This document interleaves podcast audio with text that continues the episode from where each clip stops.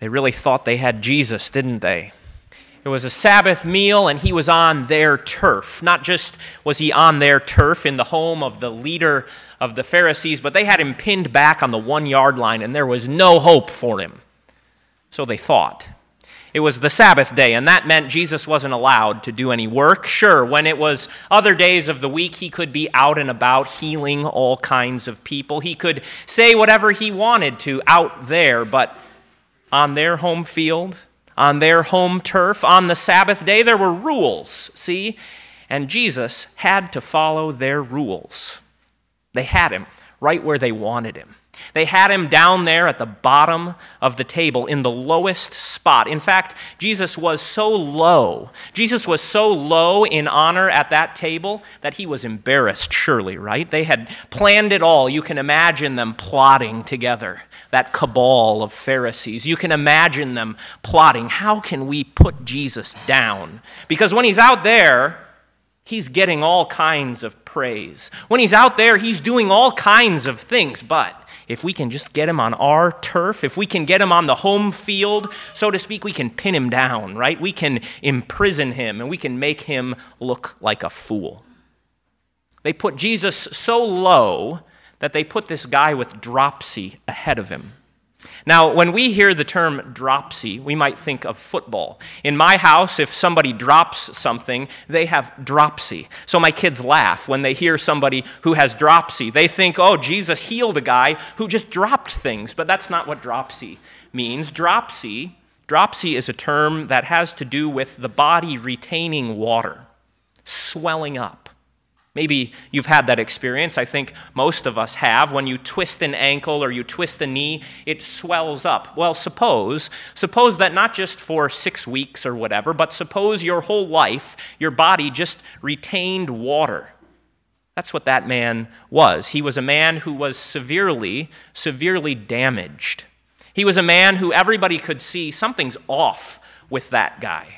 He was the kind of guy, the kind of guy that people avoided. He was the kind of man that if you were sitting next to him at a party, you'd be like, How do I get out of here? I don't want to be seen with this guy because people might associate me with, you know, dropsy over here. I think it's instructive that he's not even named in our text. And to the Pharisees, it really didn't matter what his name was. He was just a useful tool. He was a fool to them. He was something to be objectified. He was something to be manipulated and used in their scheme to make Jesus look bad. And so they pinned Jesus down there with this poor man with dropsy. And they thought they had him.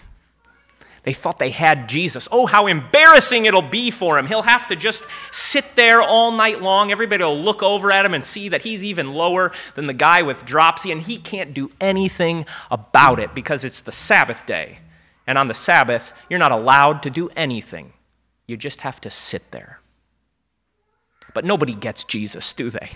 Jesus is master. Nobody gets him. Nobody holds him. Nobody pins him down. Jesus is just as comfortable on the one yard line as he is in the red zone. Nobody pins down our Lord Jesus. Not spears in his side, not the Romans with their rock over the tomb, not the Jews with their scheme to seal up the tomb. Nobody pins down Jesus, not in the resurrection and not before. So Jesus sits there, the picture of calm, the picture of cool the picture of confidence, because that's the kind of Lord we have. Jesus is not the kind of guy to get pinned down. He's not the kind of guy to get flustered. He's not the kind of guy to lose his cool. So he sits there, and I think if we can imagine it this morning, I'm sure he had a smile on his face.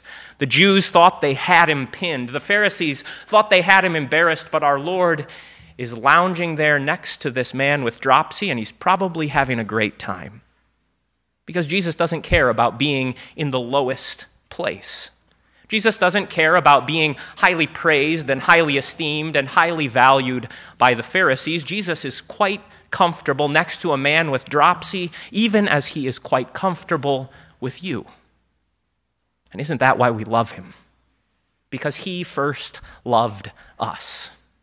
Why should Jesus care about any of us any more than he cared about some nameless guy with dropsy.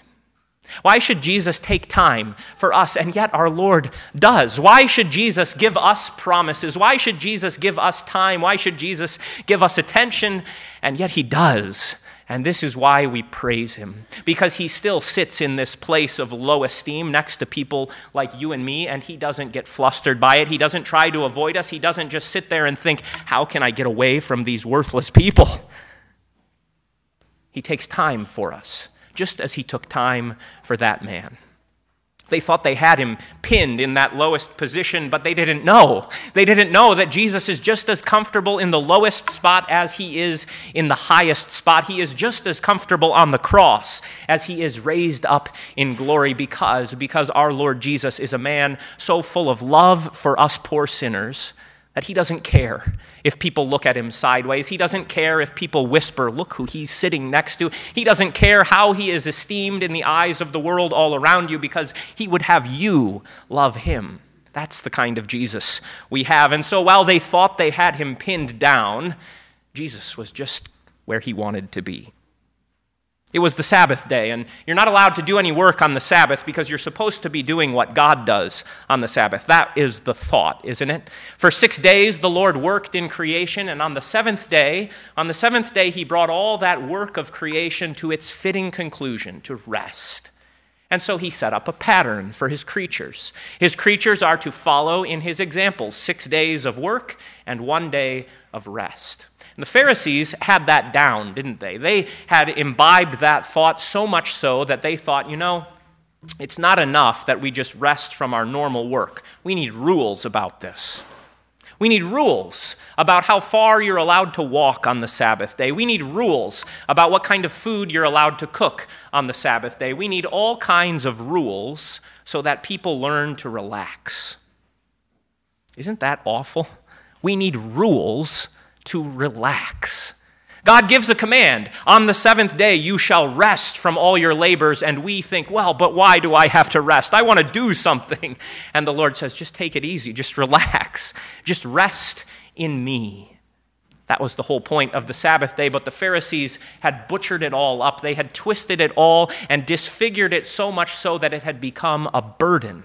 It had become a burden and a way for them to hold people down to pin people down, to restrict them, to restrain them, to enslave them.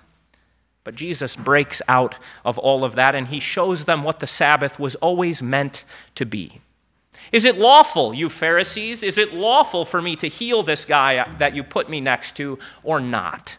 Is this what the Sabbath day is all about? Keeping my, you know, hands to myself and keeping my words to myself and keeping my thoughts to myself? Or aren't I supposed to give this man rest? Jesus breaks through all of their traps. Jesus breaks through all of their plans, and he gives that man with dropsy rest. Finally, relief from all the swelling. Finally, relief from all the pain. And then Jesus does something that I think is maybe almost even better than just the physical relief. He dismisses him. What good would that do? Well, just suppose, just suppose that your whole life you had been an object of ridicule. Just suppose that your whole life you had just been used by everybody. You had been treated as a nameless, faceless, personless thing, someone to just be objectified. Jesus dismisses the man from the Pharisees so that they can no longer do that to him. He sets that man free from the condition that impacted his body, and he set that man free from all of those Pharisees around him, because that, that is what the Sabbath was always meant to be. Is it lawful, you Pharisees, to do this, or am I supposed to follow your rules? Is it lawful for me to give a man rest on the Sabbath if I can, or am I just supposed to sit here? Are you really the ones who are imitating your Father in heaven if you're just pinning people down, restraining them in? Or isn't it the work of my Father? Isn't it the joy of my Father to give rest? And they couldn't answer him, could they? Because as much as they thought they had Jesus right where they wanted him, as much as they thought they had pinned Jesus down and they had gotten him, nobody, nobody pins down our Lord, and he comes to give you the same kind of rest. That's what was going on in the house of those Pharisees. Jesus was undoing all of their restrictions. Jesus was setting free what they had bound up. And he didn't stop with that man with dropsy. He went on to set people free through his teaching. See, he was down there in the lowest spot beneath the man with dropsy, and they thought, they thought that he would keep quiet. But you know Jesus, don't you? You know that he never keeps quiet. And so, even from the lowest place, he starts talking as if he were the host. Isn't that the way Jesus always is? He takes over because he is the master and nobody ever gets Jesus. Nobody ever puts him in a box, nobody ever puts him in his place, but he speaks and gloriously, gloriously, he sets free those he speaks to. So he looks at all those guests there who are operating with the mindset of a Pharisee. He looks at all those people who are coming into that feast and who are striving to be recognized, to be noticed, striving to get the place of highest honor, to see and be seen. Notice me. And Jesus says, You got it all wrong. You got it all wrong. Don't strive to be recognized. Don't you know what's going to happen to you if you do that? You're going to get sent down. Take the lowest seat and let the one who called you lift you up. But see, that's the trouble, isn't it? With Pharisees long ago, and that's the trouble now. Because, see, if I uh, wait for someone else to elevate me, well, what if he forgets?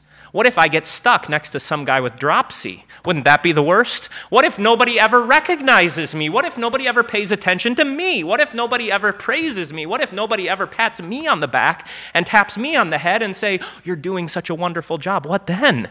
Don't I have to put myself forward? Don't I have to elevate myself? Don't I have to tell everybody to notice me and pay attention to me?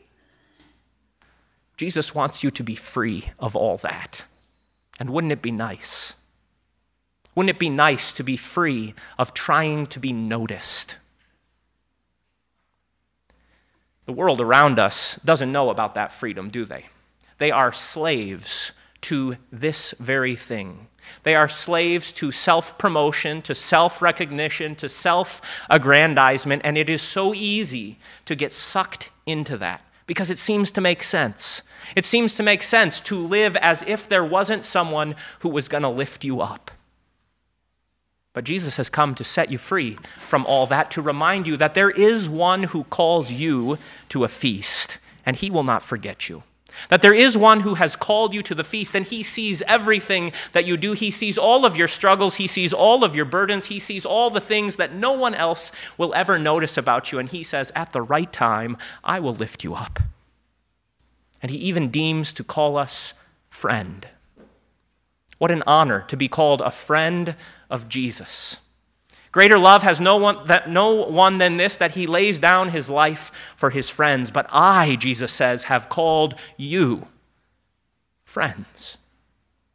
What greater honor could you have in this world than being called a friend of Jesus? What do you want to strive for? What do you want to be recognized for that's more important than being called friend by Jesus? Why should he befriend us? Why should he love us? What's so great about us? All of us are just as filthy, just as unclean, just as strange as this man with dropsy, and yet Jesus says, I want to call you my friends. So often we live as if Jesus did not matter. So often we live as if God was not in his heavens, as if he was not watching us, as if he had not given us a promise that he will exalt those who are humbled. We take it upon ourselves to get everyone to pay attention to us. And Jesus today calls out to all of us leave that behind. Be free of all of that. Rest from that fever. Rest from that busyness, and I will exalt you at the right time. Humility humility and faith. They go together like, I don't know, peanut butter and jelly. Humility and faith, that's what Jesus is preaching there in the lowest spot. Humility and faith, which says, I know that even if no one else in this world sees me, little me, even if no one else in the world pays attention to little old me, there is a God above who sees all, and he will not forget me. He will not forsake me, for he has promised that those who humble themselves, he will exalt at the proper time. You are not like those Pharisees. You are not those who don't have a host, who don't have someone who has called you into a feast. You do not have, you are not masterless in this world. You have the Lord Jesus. Trust him, wait for him. Do the work that he has called you to do without boasting, without taking pride, without shouting out to everybody, hey, pay attention to me. And let him lift you up at the right time, for he surely will. How could he forget his friends? How could he forget his friends who are pier- for whom his hands were pierced? How could he forget his friends? He won't, dear friends. And this is the joy that we are looking forward to. This is the life that we are striving for. This is the honor that surpasses all earthly glory to hear Jesus say to you, Friend, friend, friend, come on up. And don't we experience that week after week?